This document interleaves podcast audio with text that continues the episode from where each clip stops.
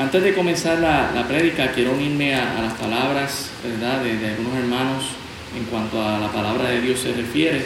Este es de la Biblia y quiero agradecer al Señor por cómo la palabra de, Dios ha sido de, bendición para mi vida espiritual. A través de ella conocí a Cristo.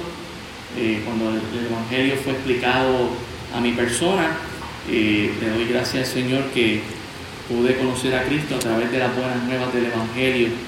Y la palabra para mí es un tesoro, como dice la misma Biblia, del cual uno sigue sacando preciosas joyas infinitamente. Cada vez que uno abre la palabra de Dios, algo uno va a sacar de ella para beneficio personal. ¿verdad? Como dice en un verso, ella no volverá atrás vacía. Es de mucha, de mucha bendición y estudiando verdad Esta, eh, estos mensajes de, de, las iglesias, cada vez aprendo un montón más. Soy un estudiante, eh, no lo sé todo y sigo aprendiendo del Señor. Y hermano, estar en esta posición de liderato donde Dios nos ha puesto, eh, no es algo que, que yo me gané o es algo que tampoco es algo que yo exigí, simplemente el Señor me llamó, obedecí y por su gracia nos tiene aquí. Yo soy tan pecador como lo, es, como es usted, soy tan imperfecto como usted también lo es, y cuando predico la palabra del Señor lo busco hacer para la gloria y honra del Señor y con mucho celo, ¿verdad? Ya que es su palabra y no queremos que su palabra sea malinterpretada. Y cuando Dios nos da palabra para venir y traerla, pues es para ustedes, no es para las paredes. Así que si a veces usted piensa, el pastor estará diciendo eso por mí, pues mire, pues sí, porque yo no vine a predicarle a las paredes, vine a predicarle a usted. Así que espero que usted pueda recibirlo, ¿verdad? Con mansedumbre, con humildad, como muchas veces también el Señor me habla y me reta a través de algunos hermanos aquí que usan también la palabra del Señor con la verdad y son de ánimo a nuestras vidas. Si puede estar conmigo de pie, hermano, esta mañana estaremos viendo la tercera iglesia. Apocalipsis capítulo 2, versículo 12 al 17. Apocalipsis capítulo 2, versículo 12 al 17. Antes de comenzar la prédica, también queremos recordar, hermanos, que estamos recogiendo una ofrenda para nuestro hermano Alejandro, ya casi estamos llegando a la meta, así que si estaba pensando dar algo más, pues le animo ¿verdad? a hacerlo en esta mañana para poder completarlo. Ya casi estamos en la meta, queremos animarles, ¿verdad? Si usted estaba pensando hacerlo. El tema, ¿verdad? La revelación de Jesucristo para sus siervos, la revelación de Jesucristo para sus siervos. Y el título de esta mañana es, Iglesia, no podemos retener lo que Jesús aborrece. Iglesia, no podemos retener lo que Jesús aborrece. Apocalipsis 2, verso 12 al 17, leeremos de manera alterna. Verso 12 dice, y escribe al ángel de la iglesia en Pérgamo, el que tiene la espada aguda de dos filos, dice esto.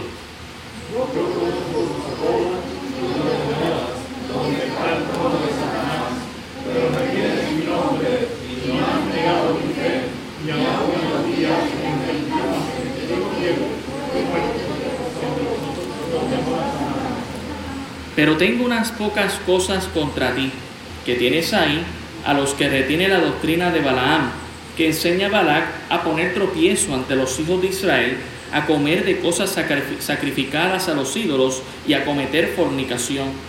Y también Por tanto, arrepiéntete pues, si no, vendré a ti pronto y pelearé contra ellos con la espada de mi boca. El que tiene oído, oiga lo que el Espíritu dice a las iglesias. Al que venciere, daré a comer del maná escondido, y le daré una piedrecita blanca, y en la piedrecita escrito un nombre nuevo, el cual ninguno conoce, sino aquel que lo recibe. Gracias Señor, damos por tu palabra. Rogamos en esta mañana que tu Espíritu Santo, eh, con tu palabra, habla nuestras vidas. En el nombre de Jesús, amén. Iglesia, no podemos retener lo que Jesús aborrece. Ese es el tema principal que estaremos viendo en este pasaje, ¿verdad? Del verso 12 al verso 17. Hermanos, Dios nos recuerda que el mensaje no fue solo para estas iglesias que históricamente existieron, ¿verdad? Como Éfeso, Esmirna y Pérgamo que estamos viendo en esta mañana, sino que Jesús nos recuerda en Apocalipsis 1.19 que el mensaje a las iglesias dentro del bosquejo, entre las cosas que, que Juan había visto, las cosas que son y las cosas que serán después de estas, la iglesia encaja en las cosas que son, es decir, no en el futuro, sino ahora. Y cada mensaje a cada iglesia es un mensaje directo a nuestra iglesia local aquí en Cataño, para que estemos a cuenta con Dios. Es necesario que amemos a Cristo ardientemente como lo necesitaba hacer la iglesia de Éfeso. Y es necesario que usted y yo también estemos dispuestos incluso a dar nuestra propia vida, como lo hizo la iglesia de Esmirna. Y hoy veremos que también Jesucristo nos pide algo más como iglesia, y es que nosotros no podemos retener lo que Jesús aborrece, lo que Jesús odia, lo que Jesús abomina. Nosotros como iglesia no lo podemos retener. Mire el versículo 12.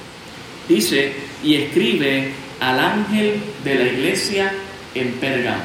Quisiera hablar un poco de la ciudad de Pérgamo. Siempre me, da, me gusta dar el contexto histórico para que nos ubiquemos cuán, eh, cuán importante era ese mensaje, ¿verdad?, para cada iglesia históricamente. hablamos un poco acerca de la ciudad de Pérgamo y Pérgamo era una ciudad 70 kilómetros al norte de Esmirna. Si usted lo ha ido notando, cada vez vamos subiendo en Asia Menor, ¿verdad? Empezamos con Éfeso en, la parte suroeste, Luego llegamos a Esmirna, unos 50 kilómetros, y luego 70 kilómetros más al norte se encontraba Pérgamo. Y Pérgamo eh, se encuentra situado en una montaña alta a 350 metros de altura. La palabra Pérgamo, ¿verdad?, tiene varios significados. Hoy en día, si usted busca Pérgamo, eh, va a encontrarlo por Ber, Berma. Es básicamente la ciudad que está cerca de las ruinas de Pérgamo. Pero la palabra Pérgamo tiene varios significados. Entre ellas significa matrimonio mixto. Y veremos que eso es una de las cosas que el Señor le señala a esta iglesia. ¿Por qué? Porque era una iglesia que quería estar bien con Dios y con el mundo. Eh, pero no solamente Pérgamo significaba eso, la palabra Pérgamo también significaba torre o ciudad alta. Y ciertamente, eh, viendo que la montaña donde estaba esta ciudad era de 350 metros de altura, y también donde estaba establecido, como leímos en el pasaje, el trono de Satanás, el Señor lo reprenda, pues ciertamente eh, por eso se le llamaba Pérgamo a esta ciudad.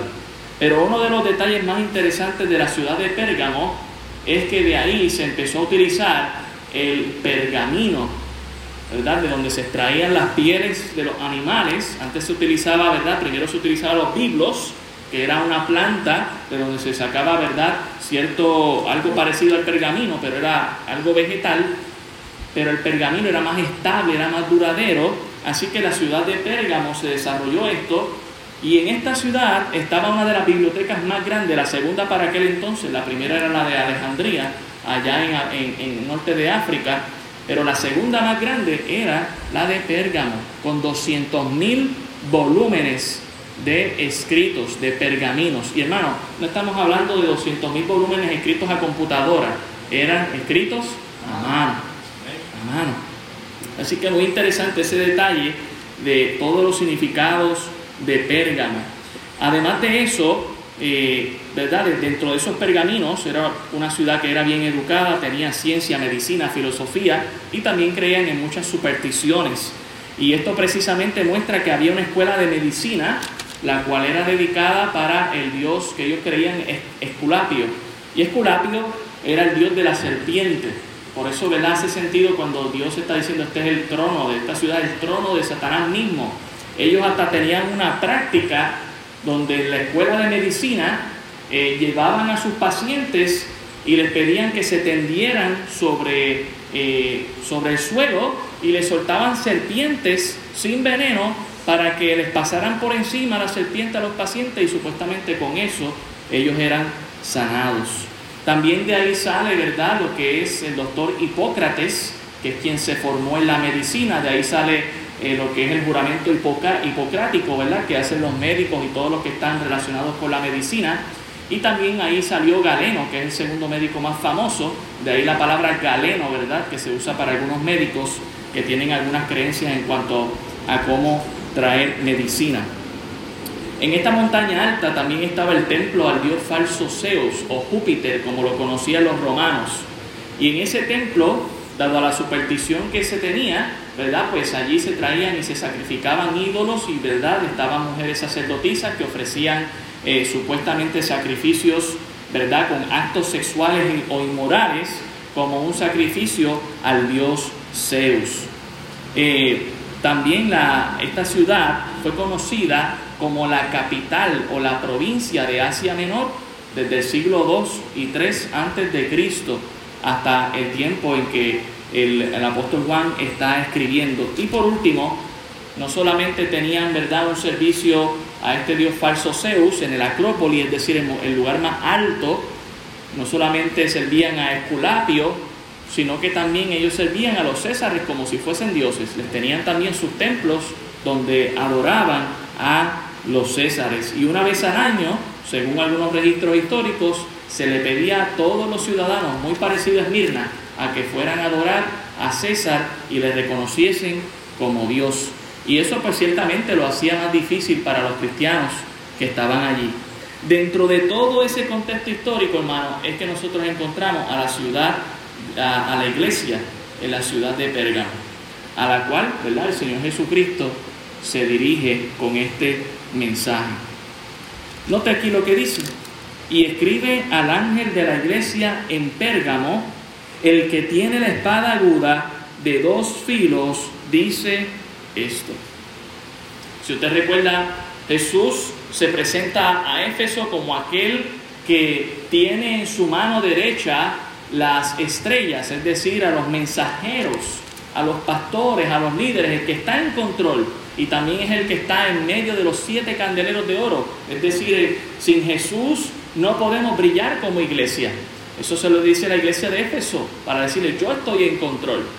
A la iglesia de Esmirna, él le dijo, yo soy el primero y el postrero, y yo soy el que estuve muerto y vivió dándole esperanza aún a estos, ¿verdad?, que vivían en Esmirna para decirles, si, ustedes mueren, yo soy quien da vida.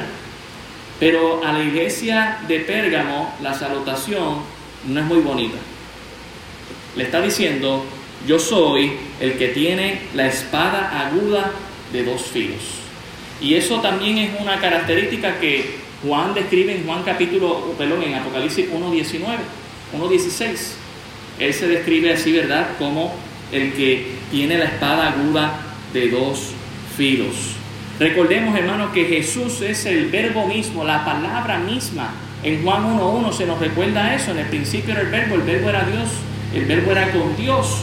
Él es la palabra misma inspirada y su palabra, eh, según Hebreos 4.12, nos menciona que es de doble filo y cuando hablamos de doble filo, es una espada que corta por ambos lados. No es como quizá algunos cuchillos que tenemos en casa, o como algunas espadas que solamente cortan de un lado. ¿no? La palabra de dos filos es que tanto de un lado como del otro cortaban, haciéndola así más eficaz. Es decir, hermano, que al decir que es de dos filos, es que Dios puede otorgar con su palabra vida o muerte. Él puede otorgar con su palabra crear algo o destruir algo. Él es el que sana o el que hiere. Él es el que da aliento y consuelo o es el que castiga y disciplina. Ahí vemos los dos filos. Por eso, iglesia, somos llamados a no retener lo que Jesús aborrece. La iglesia no la puede destruir ni el Hades ni la muerte. Eso lo tenemos muy claro. Ni el diablo mismo puede destruir la iglesia. Jesús la compró con su propia sangre. Pero ¿sabe quién puede venir con ella con espada? Jesús mismo. Jesús mismo puede venir con ella, con su espada, para eliminar o sacar los que no son parte de ella, los que están ensuciando a las congregaciones. Y si Dios tiene que cerrar una iglesia local, la cierra. Él tiene más iglesias locales que sí le sirven. Él es el que viene con la espada de dos filos. Mire versículo 13. Yo conozco tus obras y dónde moras. El Señor omnisciente, que sabe todas las cosas, conoce lo que hacemos por la obra de Dios. y conoce el lugar donde estamos morando, es decir, el lugar donde estamos habitando, que quizás puede ser un lugar difícil como lo era para los pérgamos. Ellos ciertamente vivían en un lugar muy dado a la idolatría, dado a supuesto conocimiento escolar, dado a la medicina, pero que también servían a dioses falsos. Él conoce, él conoce que estamos aquí en Cataño, él sabe cuál es el contexto histórico en el que estamos viviendo como país. Déjenme adelantarle algo acerca de lo que el gobierno pueda decir. Mire, con todo lo que está pasando y las decisiones que se están tomando, usted tenga esto claro de nuestra parte. En el momento en que el gobierno quiera decidir cerrar las iglesias, esta iglesia va a permanecer abierta. Punto y se acabó. Eh, sea por la razón que ellos quieran hacerlo, hay algo que nosotros tenemos que tener bien claro. En el momento en que entramos por ahí, hermano, estamos entrando en el reino de Dios. El reino humano está allá afuera, el reino de Dios está aquí hay que hacer separación. Y si tenemos que ir a la cárcel por eso, pues vamos a la cárcel por eso, damos testimonio. Pero lo tenemos muy claro. Ellos no nos representan, nosotros somos llamados a representar al Señor. Miren lo que dice, yo conozco tu amor y dónde moras. Versículo 13, donde está el trono de Satanás. El trono de un rey o de un príncipe, como el Señor Jesucristo se refirió a Satanás en un momento dado, el príncipe de este siglo, siempre debía quedar alto el trono.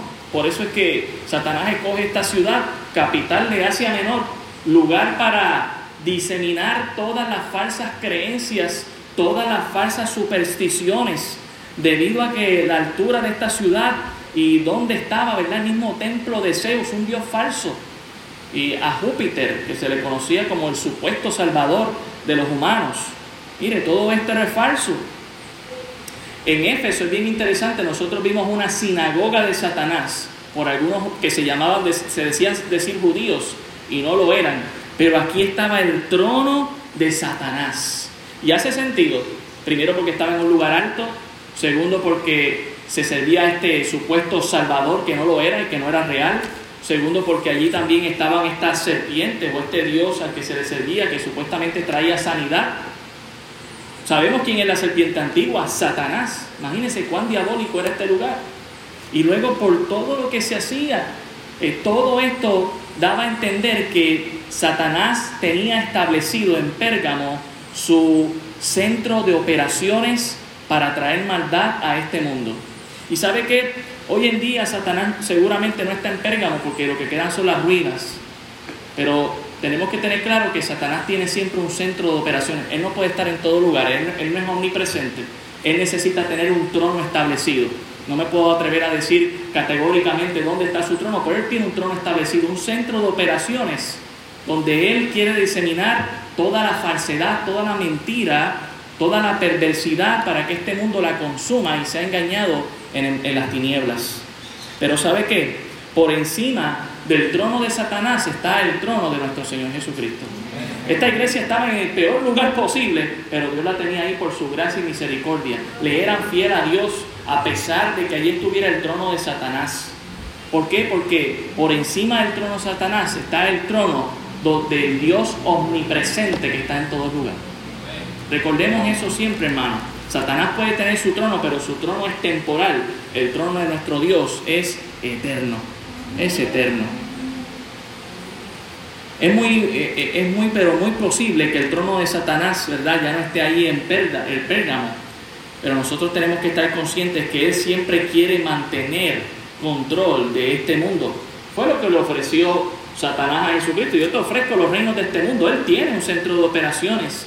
Según Efesios 6, él tiene principados, potestades que están, ¿verdad? Gobernadores de las tinieblas que están llevando el control, el mensaje a este mundo y que lamentablemente hay gobiernos que siguen y le sirven al diablo mismo. Pero mire el mensaje, versículo 13, donde está el trono de Satanás, pero, qué bonito pero, pero retienes mi nombre y no has negado mi fe. A pesar de que esta iglesia, estaba sufriendo en cuanto a la persecución como creyentes, ellos no negaron el nombre de Jesús. Fueron valientes, aunque estaban siendo oprimidos no iban a negar la fe. Mire qué personal es Dios. Dice, pero retienes mi nombre, nombre de nuestro Dios, y retienes mi fe. El nombre y la fe son de Dios. La fe, hermanos, eh, no es dada sin alguna sustancia.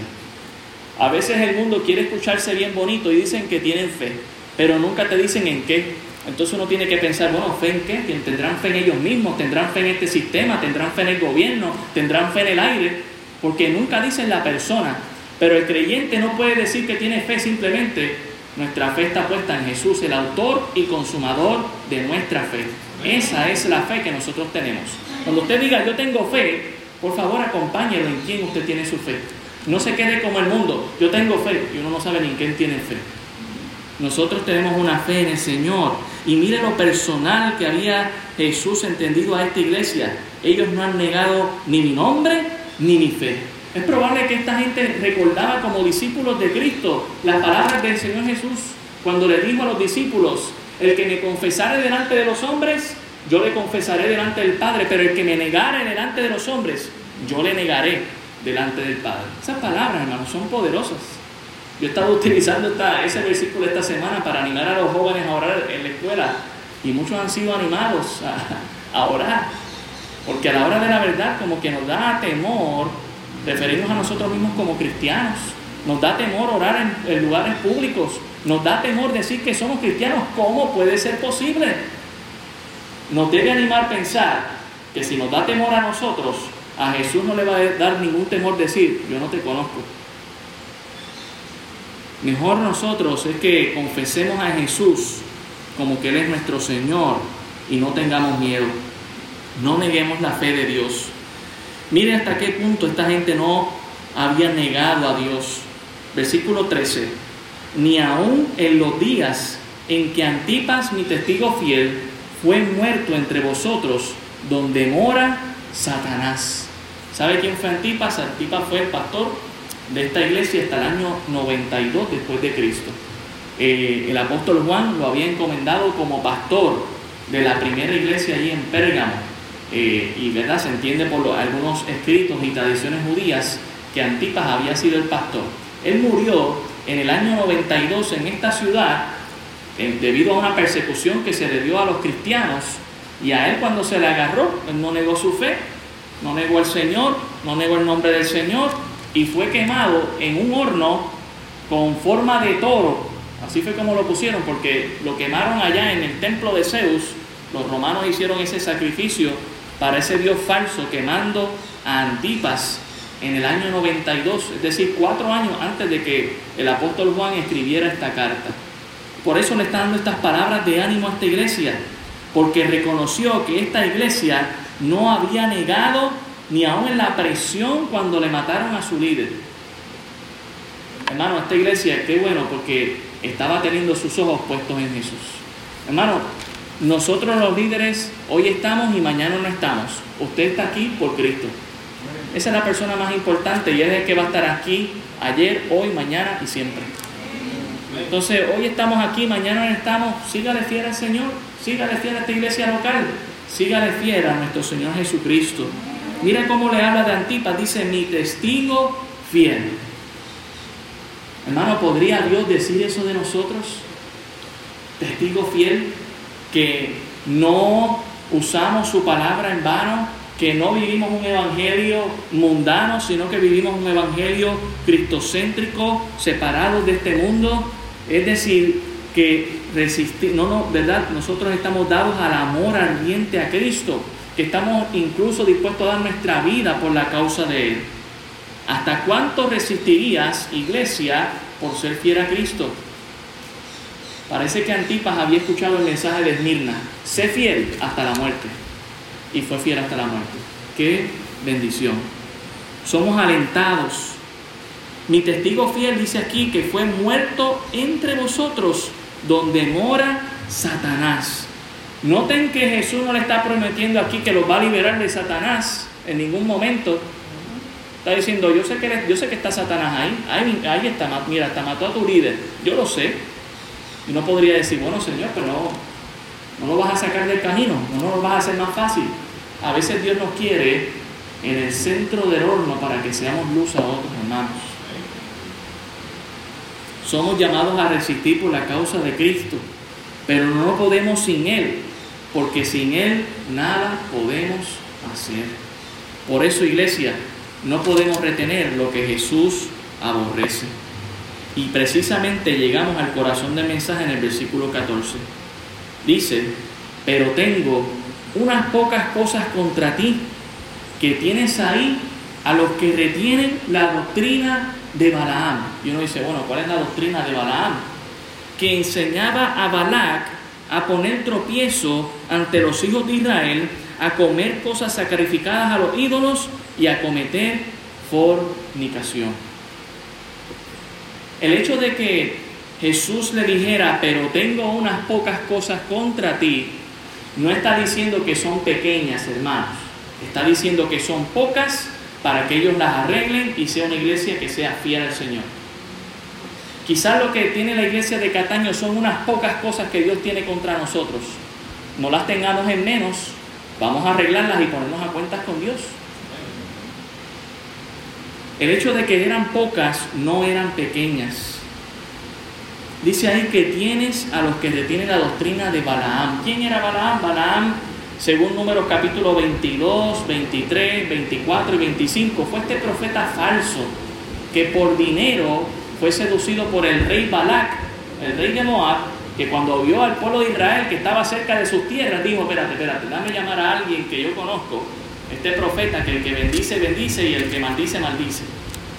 Y entonces contrató por dinero a Balaam y Balaam las tres veces que fue contratado para maldecir al pueblo de Israel, terminó bendiciendo al pueblo de Israel. Porque lo que Dios bendice nadie lo puede maldecir, hermano.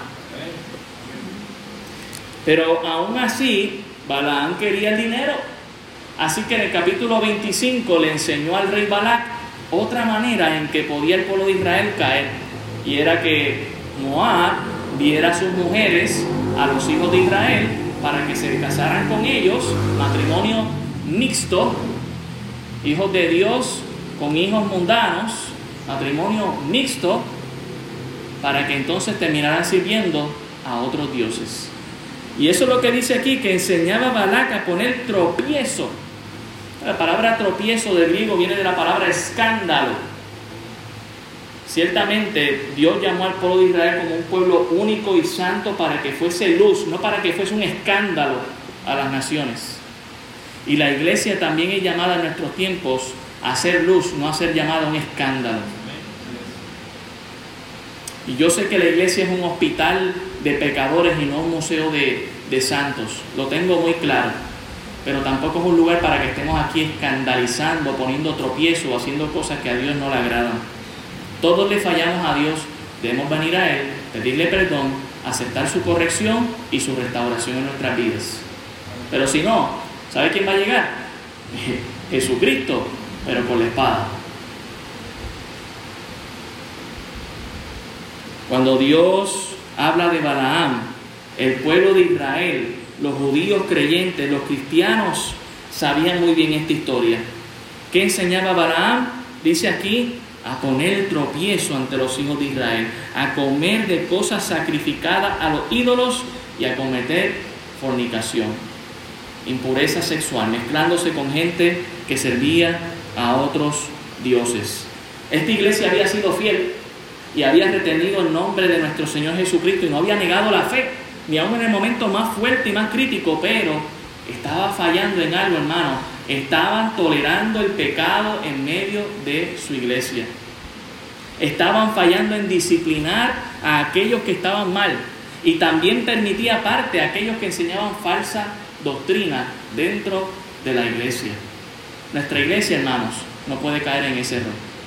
Por eso, iglesia, somos llamados y no a, a no retener lo que Jesús aborrece. Si Jesús aborrece algo, hay que soltarlo, hay que quitarlo de nuestras vidas.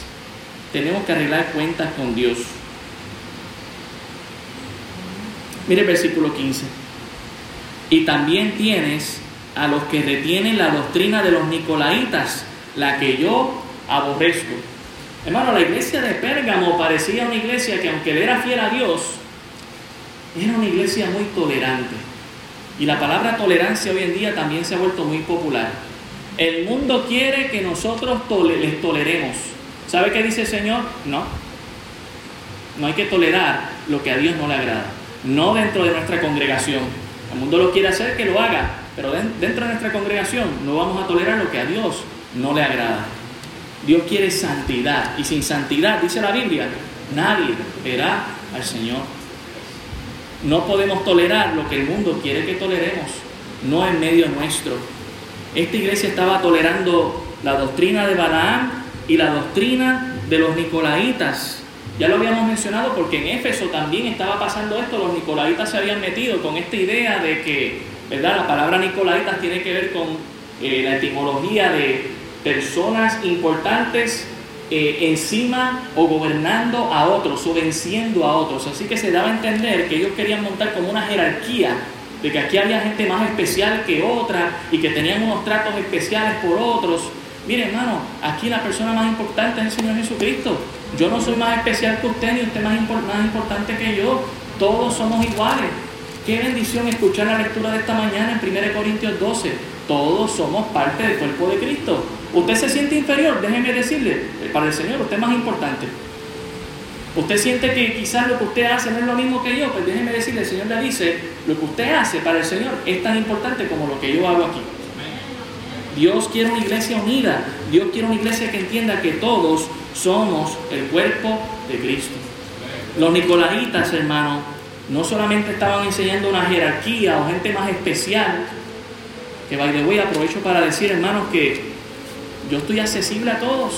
Yo no estoy accesible a algunos nada más. Si usted necesita consejería, tiempo para llorar, tiempo para hablar, contáctenos. Yo no estoy allá en una montaña separado y no me puedes tocar y me tienes que llamar. No, simplemente estamos accesibles para servirle a usted. Los nicolaitas no solamente enseñaban esto de gente más especial que otras, pero también en Pérgamo como que se habían vuelto muy flexibles en su teología, una teología liberal. Eh, Dios, es amor, no te preocupes, Él no te va a condenar. Dios es amor, tú puedes subir allá al templo de Zeus y también junto con tus amigos le ofrece allá sacrificio. Vete a la escuela allí de Esculapio y deja que las serpientes te pasen por encima. Dios es amor. Esta iglesia quería eh, una, estaban viviendo una vida mezclada, un matrimonio mixto con Dios y, con el diablo.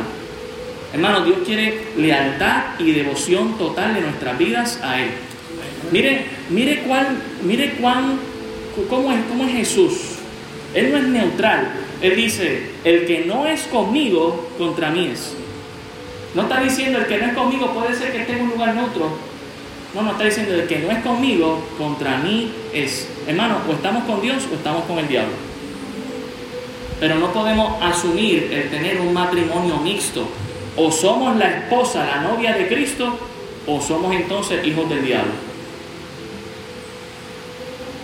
Dice aquí, en el versículo 15, 15, al final dice, la que yo aborrezco.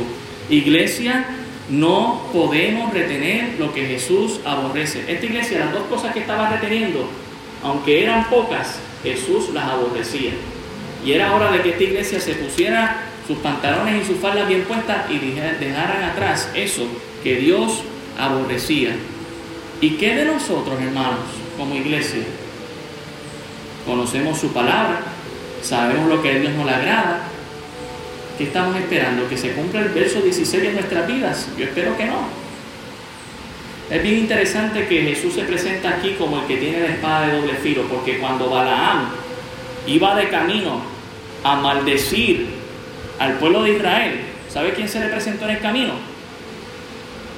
El ángel de Jehová con su espada desenvainada, listo para matarlo. Y probablemente si usted no sabía quién era Balaam, sí sabe quién es el animal, la burra que habló. Muchas veces la gente no, no se recuerda del profeta, se acuerda de la burra, porque habló, ¿verdad?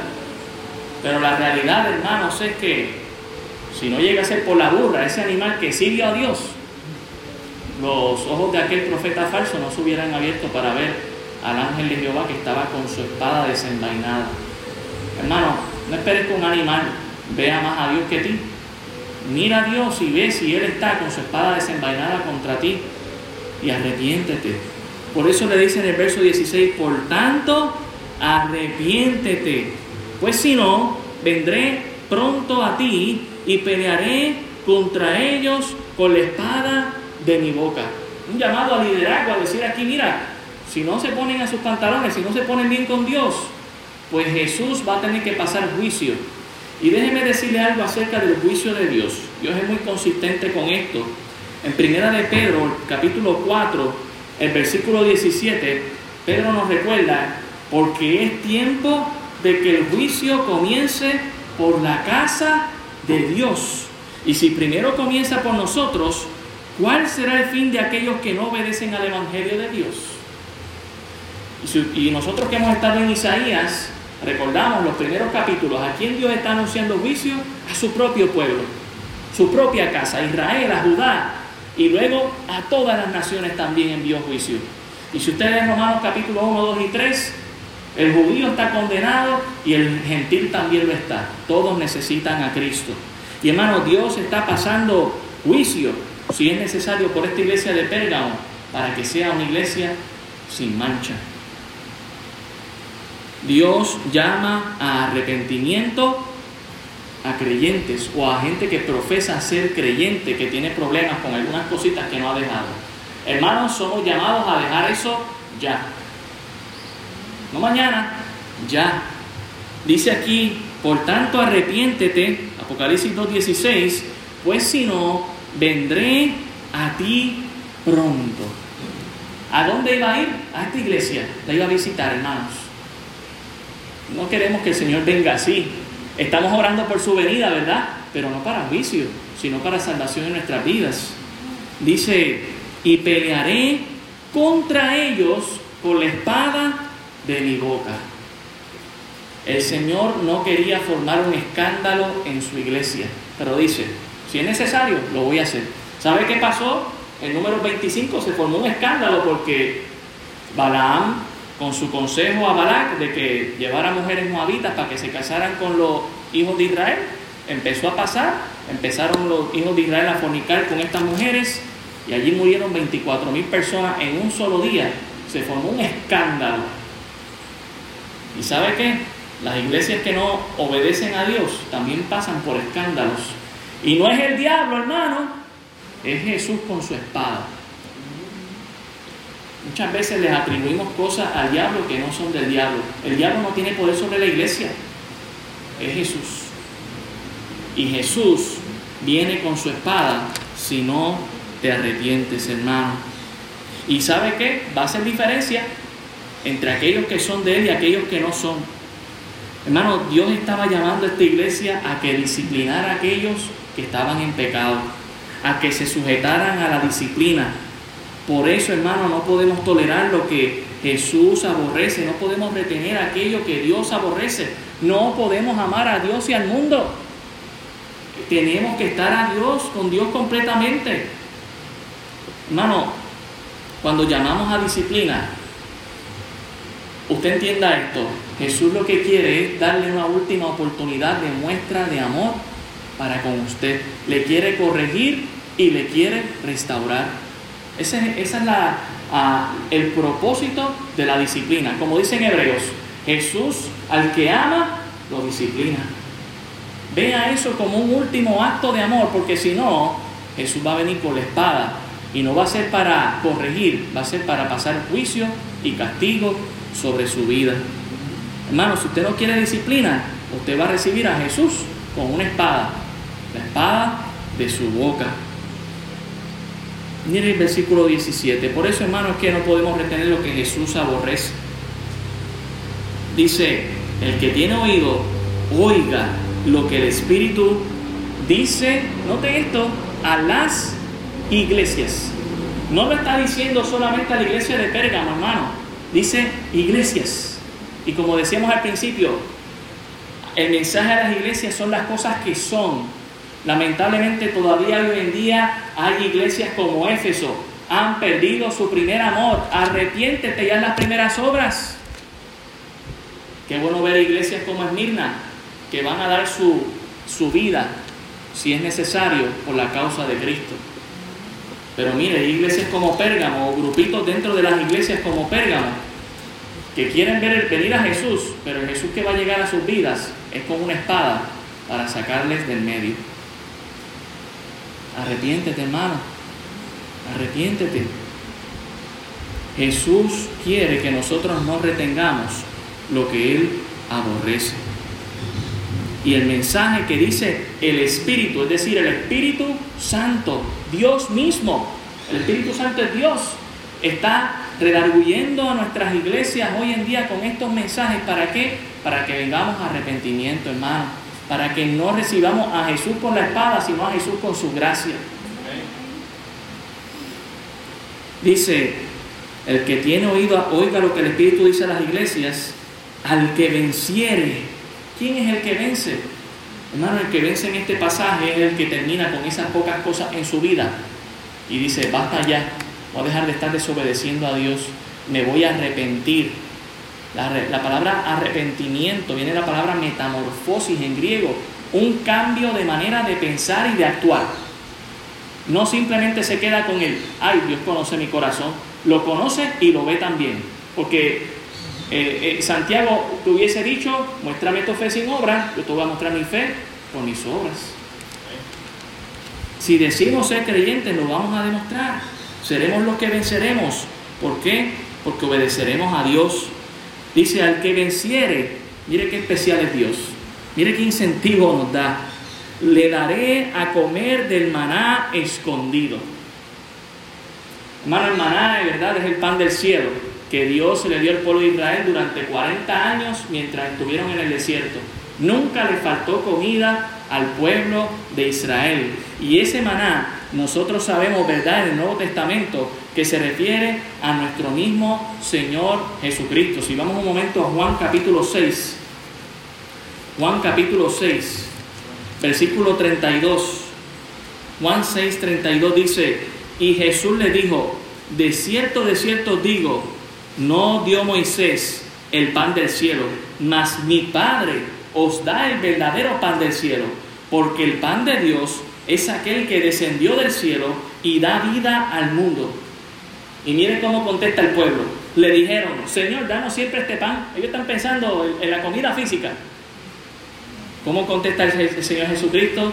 Él dice, yo soy el pan de vida. El que a mí viene nunca tendrá hambre y el que cree en mí nunca tendrá sed jamás. Hermano, ¿te sientes insatisfecho como creyente? Necesitas a Jesús en tu vida todo tiempo. Necesitas que Jesús sea tu fuente de agua viva que te refresque. Y necesitas que Jesús sea el pan de cada día en tu vida para que llene tu alma. Él dice aquí, al que venciere le voy a dar de comer del maná escondido. Esto es aún más especial que simplemente el hecho de que fuera un pan que cayera del cielo. Este pan nosotros nos referimos a Jesús no solamente porque Jesús lo dice, este pan que estaba escondido estaba en el lugar santísimo dentro del arca de la alianza junto con la vara de Aarón que rebeldeció, un pedazo de madera sin tierra, muerto que rebeldeció para probar el liderazgo de Aarón. las tablas de los diez mandamientos estaban también allí y un pedazo de maná que nunca se pudrió estaba allí en el lugar santísimo. En otras palabras nos está diciendo que Jesús, para arreglar esta comunión entre nosotros y Dios, fue quien nos hizo llegar hasta el lugar santísimo para que ahora usted y yo tengamos acceso al trono celestial. La iglesia de Pérgamo estaba donde estaba el trono de Satanás, pero desde allí tenían acceso al trono de Dios. Y usted y yo también tenemos ese acceso, no por derecho, sino porque Dios nos los ofreció. Mire conmigo Hebreos capítulo 10. Hebreos capítulo 10. Igual hay algunos versículos de este pasaje que encajan muy bien con todas las cosas que estamos viviendo. Hebreos 10, 19. Hebreos 10, 19 dice, así que hermanos, teniendo libertad para entrar en el lugar santísimo, Recuerde que el lugar santísimo era un lugar que solamente el sumo sacerdote podía cesar una vez al año. Pero ahora se nos invita a nosotros al lugar santísimo. ¿Y cómo es que entramos?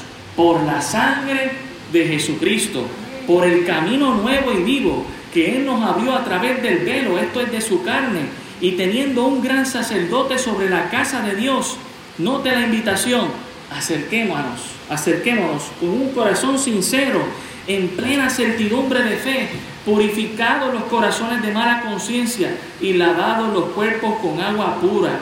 Note el llamado, mantengamos firmes sin fluctuar la profesión de nuestra esperanza, porque fiel es el que prometió. Y considerémonos unos a otros para estimularnos al amor y a las buenas obras. Eso es lo que estamos haciendo en esta mañana, hermano. Quiero estimularle a usted a que usted ame a Dios y a que pueda hacer buenas obras.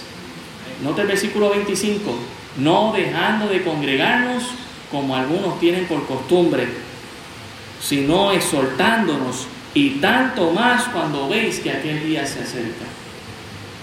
Hermano, hermana, el, sábado pasado, el domingo pasado en la tarde estaba exhortando a aquellos que todavía están permaneciendo virtual a venir a la congregación de los santos, a venir aquí a adorar a Dios. Venga con su mascarilla, venga con traje de astronauta, no me voy a ofender ni me voy a reír de usted. Puedo entender el miedo que usted puede tener, pero venga a servir al Señor. Venga a servir al Señor. Somos llamados a no dejar de hacerlo.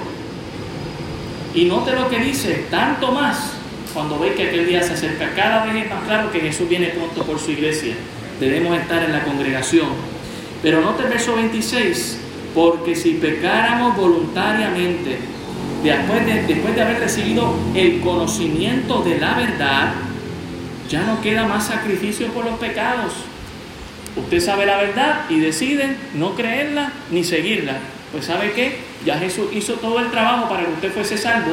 Si usted no quiere aceptarlo, pues entonces dice aquí que lo que queda para usted, versículo 27, sino una horrenda expectación de juicio y del borde de fuego que ha de devorar a los adversarios. Y la palabra adversario aquí es el diablo y sus secuaces. El infierno, hermano, no es el centro de operaciones de Satanás. El infierno es el lugar de castigo para él. El, Satanás está, miren, por ahí, con su trono, estableciendo su centro de poder, tratando de conquistar al mundo con su mentira. Pero un día le espera el infierno. El infierno originalmente fue preparado para él, no para nosotros. Pero ¿sabe qué? Si usted no obedece, pues mire, va a terminar ahí. Mire el versículo 28, el que viola la ley de Moisés por el testimonio de dos o tres testigos, muere irrevisiblemente. ¿Cuánto mayor castigo pensáis que merecerá, el que pisoteara al Hijo de Dios y tuviere por inmunda la sangre del pacto en la cual fue santificado e hiciere afrenta al Espíritu de gracia? Pues conocemos al que dijo, mía es la venganza, yo daré el pago, dice el Señor. Y oí otra vez, y otra vez dice, el Señor juzgará a ¿Qué pueblo? Su pueblo. Y luego este versículo tan conocido, horrenda cosa es caer en manos del Dios vivo. Hermano, ¿qué vamos a hacer como iglesia? ¿Vamos a seguir con las pocas cosas y esperar que Jesús venga con la espada? ¿O vamos a desecharlas, a arrepentirnos porque vamos a hacer caso de su llamado? Mire, Él nos ofrece el maná escondido, la misma presencia de nuestro Señor Jesucristo, para que le veamos cara a cara. Qué gozo será ese día, hermano. Yo estoy deseando ese día en que pueda ver a mi Señor cara a cara. Pero con pecado no lo podemos hacer, hermano. Viviendo esta vida doble, eh, una pata en la, iglesia y otra en el mundo, no, se puede, hermano. O le pertenecemos a Dios y le servimos a Él, o no vamos para ningún lado. Iglesia, no podemos retener lo que Dios aborrece. Llegamos, seguimos ahí en el versículo 17. Téngame paciencia, ya casi terminamos. Apocalipsis 2.17. Apocalipsis 2.17. Dice, al que venciere daré a comer del maná escondido y le daré una piedrecita blanca. La piedrecita blanca en Pérgamo era muy conocida porque los atletas cuando ganaban una olimpiada o una competencia se le daba una piedrecita blanca como señal de victoria. Hoy en día le dan medalla pues mira, allá en Pérgamo se le daba una piedrecita y eso funcionaba también como un boleto para que el vencedor, el ganador, tuviera acceso al tiempo de la fiesta que hacía el emperador en honor a los victoriosos. Y, el hecho de que sea blanca simboliza pureza para el creyente. Hemos sido limpiados por la sangre de Cristo, hemos sido emblanquecidos. Y cuando hemos creído se nos ha dado ese boleto, ¿verdad? Que es eh, el pase a la fiesta en el cielo con el Señor. Miren, un día vamos a celebrar la Santa Cena, las bodas del Cordero, y eso va a ser un tiempo de fiesta. De fiesta. y te está animando, hermano, al que venciere, al que se arrepienta, se le va a dar a comer del maná, de la misma presencia del Señor, y también se le va a dar esta piedrecita blanca. Y otro incentivo más, y en la piedrecita escrito un nombre nuevo. ¿Sabe qué hacían en las fiestas en Pérgamo? Tanto el que invitaba y daba la piedra te escribía un nombre diferente y también acá él en su registro ponían una piedrecita que encajaba perfectamente con la que te daba un nombre. Y se supone que cuando se unieran dijera ese nombre nuevo. Era un código para que solamente, ¿verdad?, evitar que mucha gente se colara a estas festividades. Pues mire, ¿sabe que el Señor tiene un nombre nuevo para usted? Ahora, por favor, antes de que usted me pregunte cuál es el nombre nuevo, dice aquí, el cual ninguno conoce, sino aquel que lo recibe. No le voy a decir cuál es porque yo no sé. Pero Dios tiene un nombre y un día tú lo vas a conocer. Un nombre nuevo. Sabemos que Dios le cambió el nombre a Abraham, ¿verdad? De Abraham, Abraham. A, a, a, Sarai, a Sara. A Jacob, Israel. A Saulo de Tarso, al apóstol Pablo. A Cefas de Pedro.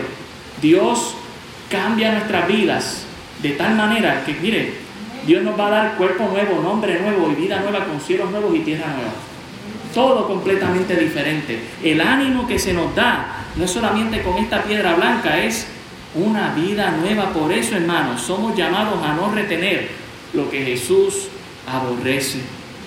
Dios tiene un nombre nuevo para ti, Dios tiene un cuerpo nuevo para ti, glorificado, Dios tiene nuevos cielos y tierra nueva para ti. ¿Por qué retener las cosas que este mundo nos ofrece? Mejor, iglesia, tengamos por cierto, no podemos retener lo que Jesús aborrece. ¿Sabe qué pasó con la iglesia en Pérgamo? Bueno, pues allí están las ruinas lamentablemente. Parece que querían ver a Jesús llegar con su espada y no con su gracia. Iglesia en Cataño, ya vamos para 56 años. Esta iglesia que Dios ha instituido. Mire, queremos que esta iglesia permanezca hasta que Cristo venga por su iglesia. Pero mire, si no obedecemos, Él va a venir con la espada a limpiar, a sacar. Y no lo va a hacer el diablo, lo va a hacer Él. Mejor vamos a ponernos a cuenta con Él, vamos a arrepentirnos, vamos a pedir perdón, vamos a acercarnos a Él para que tengamos de su gracia y de su amor. Seamos humildes, no seamos orgullosos. El diablo lo fue y no le fue bien. Vamos a humillarnos ante Dios. Oremos.